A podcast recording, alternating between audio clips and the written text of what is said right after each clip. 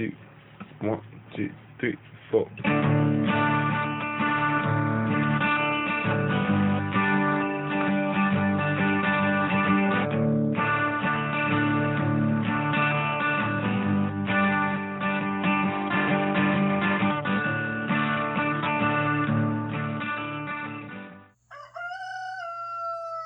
Hey y'all, this is Seba, the Southern Fried Witch, and this is episode 53 of season two. And today we have a very special guest. I'm going to let them introduce themselves and tell you a little bit about them. Hi, I'm Dassos Crowsong. I'm a druid, a multimedia artist, a weaver, and a spinner. I'm currently filming a YouTube series called Swampcraft. I'm also the owner of Reset 20 Studios, which is a multimedia art studio, and I have a, an Etsy shop, Reset 20. And your specific craft that you do, the spinning and the weaving, you want to talk about what that is? I spin fiber into yarn, mostly on a wheel, but I, I also work a lot with spindles. Um, I teach spinning and mostly on spindles when I teach. And then I also weave on a rigid heddle loom that currently I'm working on uh, a couple looms, uh, Schacht loom, and then one that I built from scratch. Wow. Okay. So that is the automatic lead in I want to get to, All right. is you're building something like that from scratch. Where did you, how did you get involved in this? Is this part of your history? Overall, started just being artistically minded, uh, kind of very young. My mama was a crafter uh, and an artist, and she would um, she'd take me to craft shows, and she could basically pick something up, look at one side, turn it around, look at the other, and set it down, and then go home and make the thing. And I kind of learned how to do that from her, and um, I re- I really haven't had a lot of direction for what to do with that until about four or five years ago. I was struggling with addiction and uh, I got sober. And uh, as part of my recovery journey, I've really kind of dove headfirst into handcrafted goods. Basically, it largely boiled down to facing sobriety and thinking, if I'm not using, what am I going to do? And uh, and I found something to do, Mhm. and that ended up being spinning and weaving, anything I can get my little grubby mitts on. So would you say it's a healing kind of craft? That's what it's become about for me is is sharing the healing that I find in it and trying to not voice that on other people, but definitely share that with other people because I think that there's a lot there that uh, isn't really considered. Starting with concepts like art therapy, but really getting people to use their hands, getting people to engage physically with the act of creation, that in and of itself can be a very healing experience. Yeah, I agree. And that that sort of does bleed into my question that I wanted to get to, and that is how does your magic or energy, whatever word you prefer there, how do do you see that as getting woven and spun into your craft? Or does it?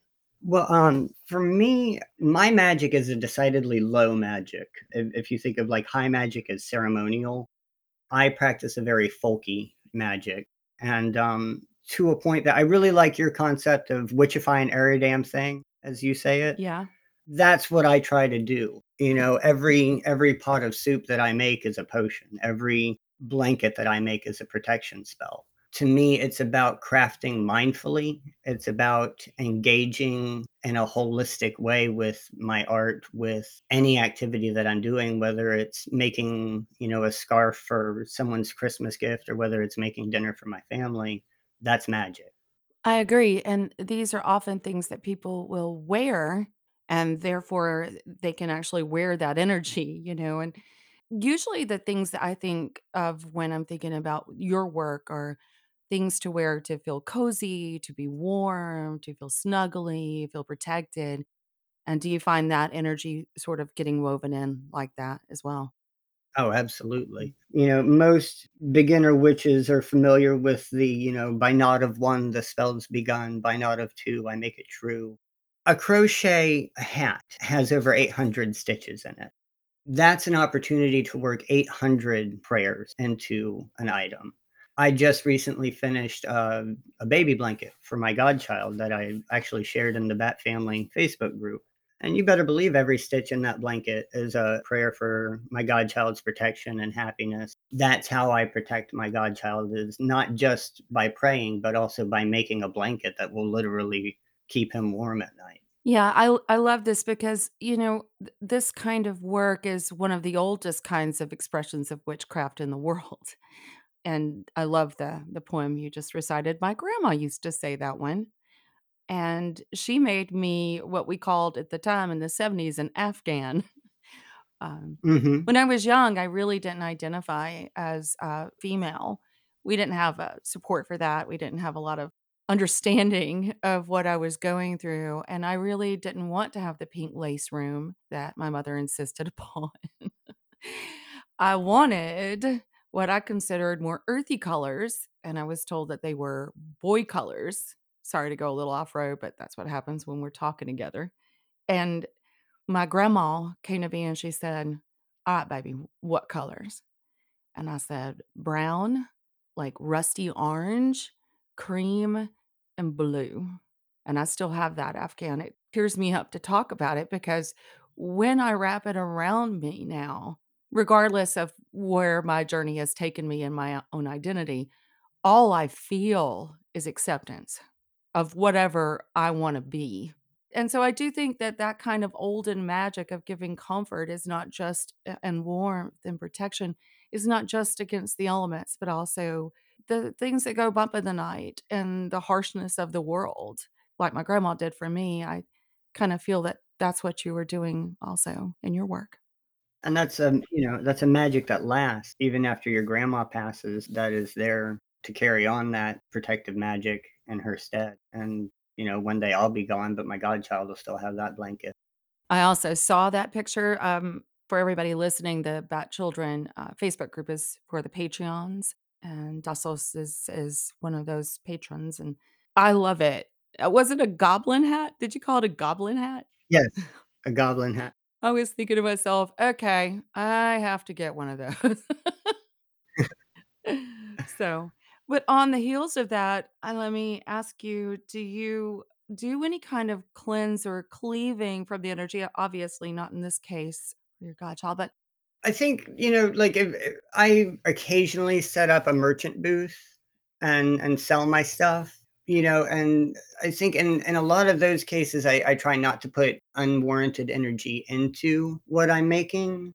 But, you know, things that I make like I make crocheted uh, witch hats. And those I, I kind of I put a bit of energy into, but I also sell them at a very witchy venue where that's, you know, a welcome warranted thing but when I'm at a, a booth selling spindles or whatever tools or or finished items, I probably haven't tried to put too much energy into those as far as magically goes. yeah, that makes sense though. Where do you source your your materials? And don't do you work with wool? Where where do you source them? I have a few different sources, a, a couple of uh, small farmers here in America I'm in Florida on the Space Coast, so there's not a whole lot of shepherds around me to buy from, although there are some Florida cracker sheep. I don't like working with Florida cracker wool. It's not a good spinning wool. I tend to, there's a couple in America that I, I buy from, but then there's also a couple in Wales. And um, there are a few breeds that I just, I have a soft spot for. They need people to buy their wool for those breeds to keep being raised. Otherwise, these conservation breeds are going to die out. And so that's something that I, I feel is worth supporting. I buy some from Wales. And then um, I also work with cotton and silk. And with cotton, I'm really selective about where I get cotton from because cotton, even just raw cotton, tends to rely in an outsized way on prison labor. And so that's something I try to avoid is if I'm buying cotton, I want to know that the farmer I'm buying it from grew it himself and can account for the labor that picked it.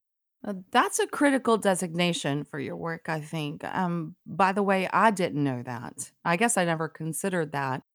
Slavery never officially ended in the US, it just changed shape. With the passage of the 13th Amendment, uh, slavery was allowed in cases of prisoners. There, there's a lot of ways in which our society never let go of unpaid labor, and unfortunately, the cotton industry remains one of them.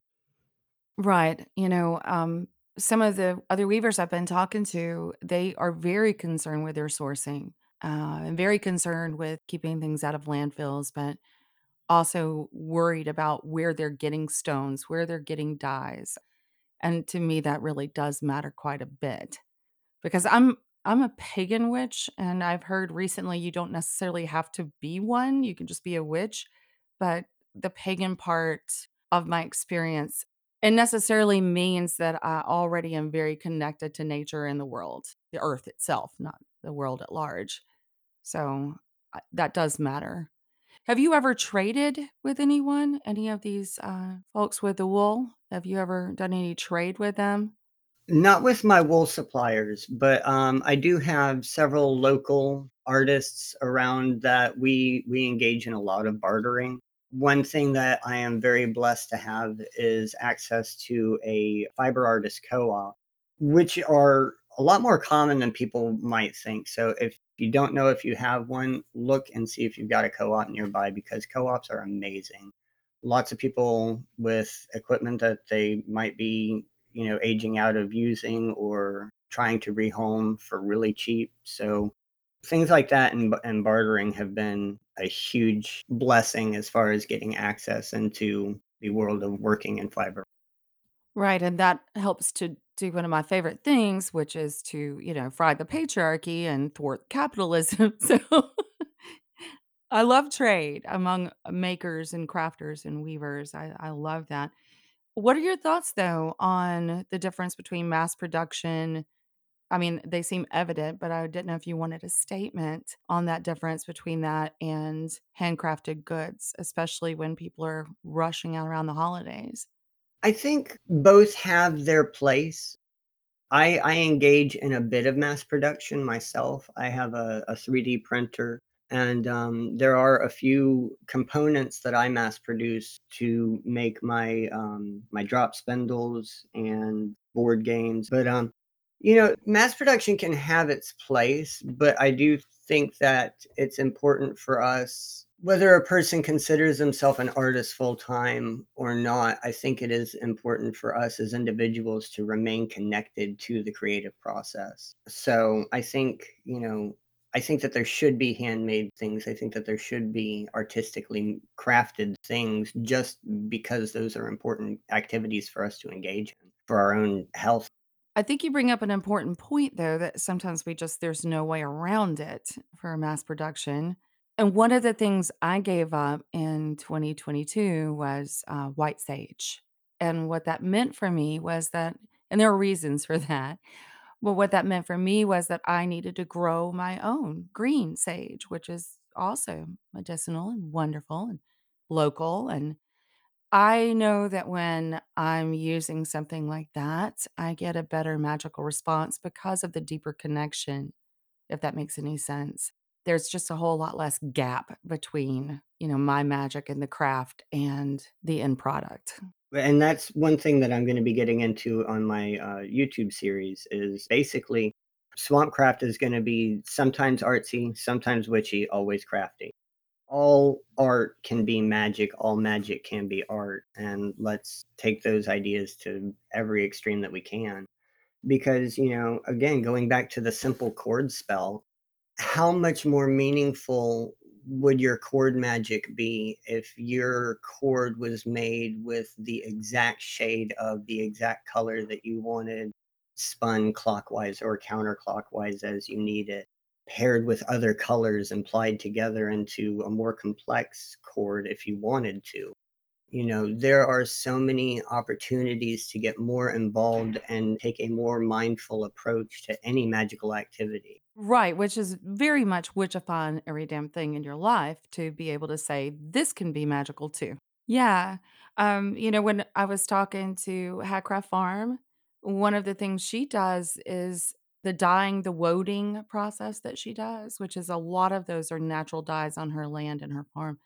She'll pick certain moons, certain holidays, uh, sometimes in the rain, in a thunderstorm, just all these different, I suppose, situational environments and intent.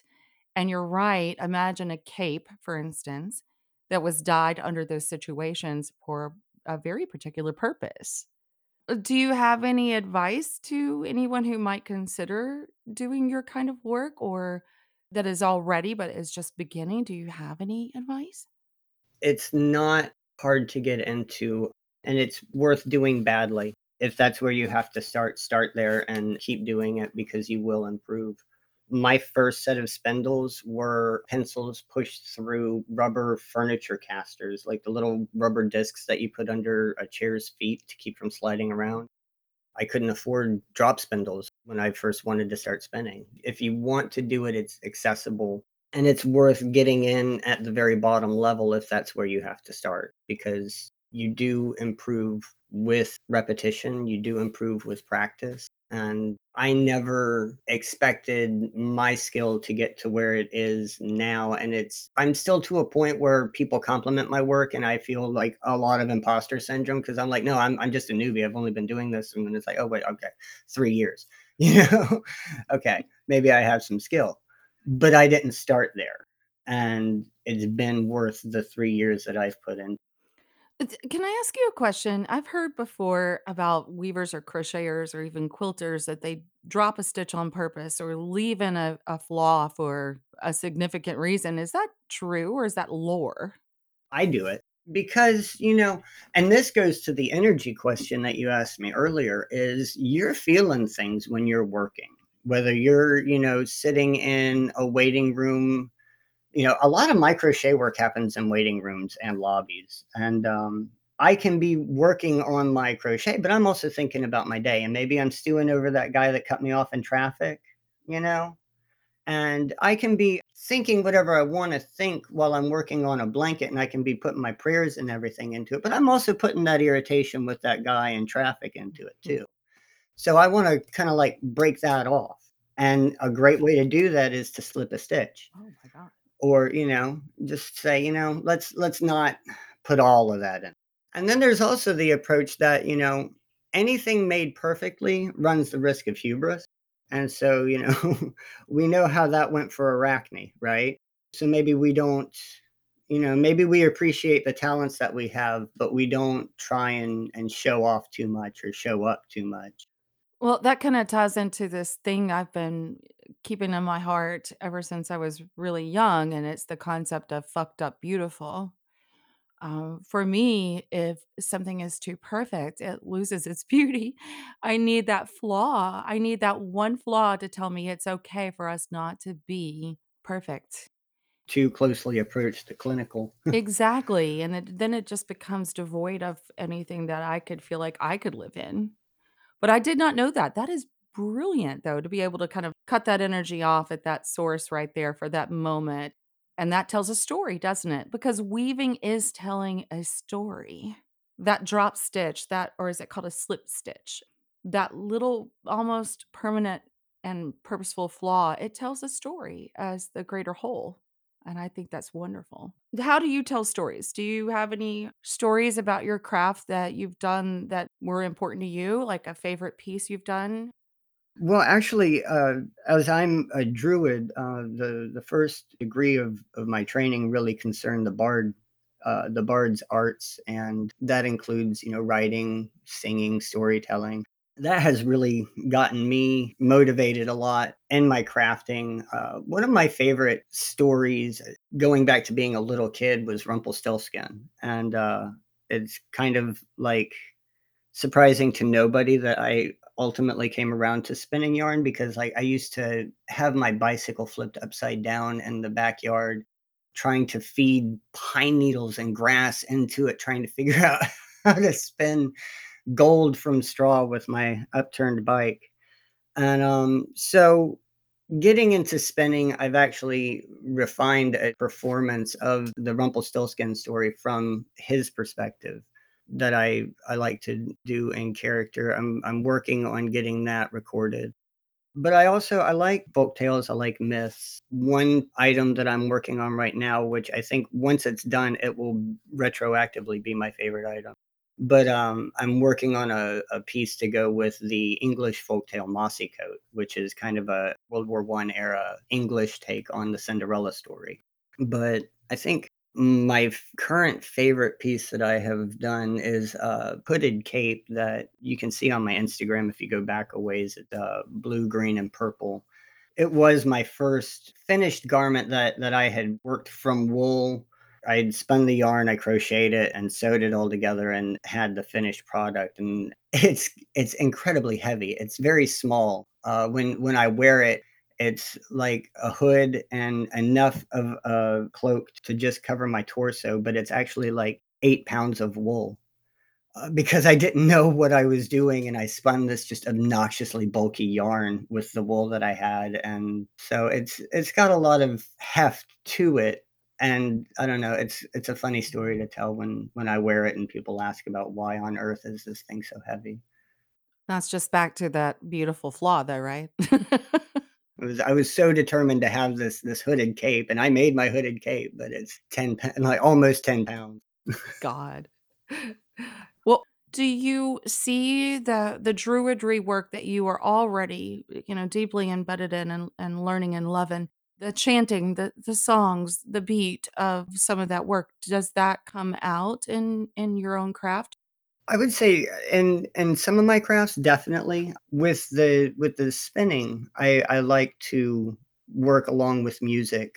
And with weaving, there's moments when you're working on a weaving project where things can get a little bit tedious. And um, like warping up a loom is the process of taking half of your threads that you're going to be working with and putting them onto the loom itself to create your warp. And then weaving is when you add the weft threads in. And um, warping is best done with two people because it can be such a boring process. It's not necessarily hard, but it is boring. And so it's good to have two people working on warping up a loom. And that is a great time to sing songs together, to share stories with one another, to gossip and there's definitely the bardic arts in those moments. To kind of reiterate what I said earlier, I think it's uh, important for everybody to create, even if you don't think that you're artistically inclined. It's worth putting a little effort into every now and again just to just to get in touch with that part of yourself. But we are all inherently innately creative and we all deserve the opportunity to express that. I also wanted to kind of jump in here and say, I don't know how much of my story you know, but the first time I ever wrote anything using my words as art, I think I was 15. I was in a detention facility for a year. I was very angry with the world and very broken by the world and uh, childhood trauma. And there was a young teacher who was standing at the, you know, how you have to go to class even if you're in kid prison. And that young teacher uh, kept on assigning a narrative, and I kept wadding it up and throwing it at his face because I like solitary. Um, eventually, he just unwadded it, laid it back down, and leaned in and said, If you don't write it down, no one's going to ever hear you. That started my life as a writer and eventually led to podcasting because I wanted my barbaric yelp. I wanted it out of me and into the world to see if it would help anybody else, you know? And I think in a lot of ways, these other weavings that we do, whether it be silversmithing or spinning, carpentry, whatever it is, it's the same premise. It's the way we weave ourselves into the world and express everything from anguish to pain to love, whatever it may be. And I think you're right. I think that's worth doing, even if it's badly at first. I don't know how many weavers or spinners or whatever crafters that you know who come from some kind of trauma, but I was just going to say the last couple weeks on your show you've you've kind of revisited the point that there are many of us who got into magic because it was the only tool that we had in the situation that we were in. It was the only way of accessing power that was really left to us. And that really resonated with me and really underscores the the point that I feel is that, you know, art in itself can be a magical act art can be subversive and in in some cases art can be the only language that a person has to express themselves. And there are a lot of communities right now that are traumatized whether it's financially or politically or just you know some of us are exhausted. More of us than would realize or admit it need catharsis of some kind and that is where i feel like more people need art and even if you start doing it badly it's worth doing because it's a great place to find catharsis I completely agree with you. I really do. I wanted to learn how to paint. I've always wanted to learn how to paint. And it was one of my patrons, Christopher, who uh, sent me watercolors and uh, a new like watercolor pad of paper to just be able to play. And that's what he said. He said, just play, you know, and do it in a magical way and don't expect anything to come out of it. And it's really working for me. um, so it- I think also our intent, if we're only focused on, I suppose, the financial gain that we'll receive from our art or our craft, we we could kind of miss the point not to ever say that I don't think we need support. We need that financial support, but there's something so much more personal and real about that kind of work that is worth doing regardless of financial gain. part of the violence of capitalism is that it tells us that if it's not profitable it's not worth pursuing and uh, there have been way too many great ideas squashed because somebody who didn't have it didn't immediately see a profitable value in it It is a rebellious act in a lot of ways, isn't it? Creating art. It really is.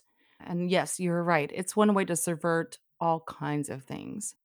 I guess for me, I also just wanted to say that my art and my way of expressing myself, the way I weave here in Weaver November, it's such a part of my own witchcraft. It's such a part of my magical sense of self that I don't know where it starts and I end anymore. Not really.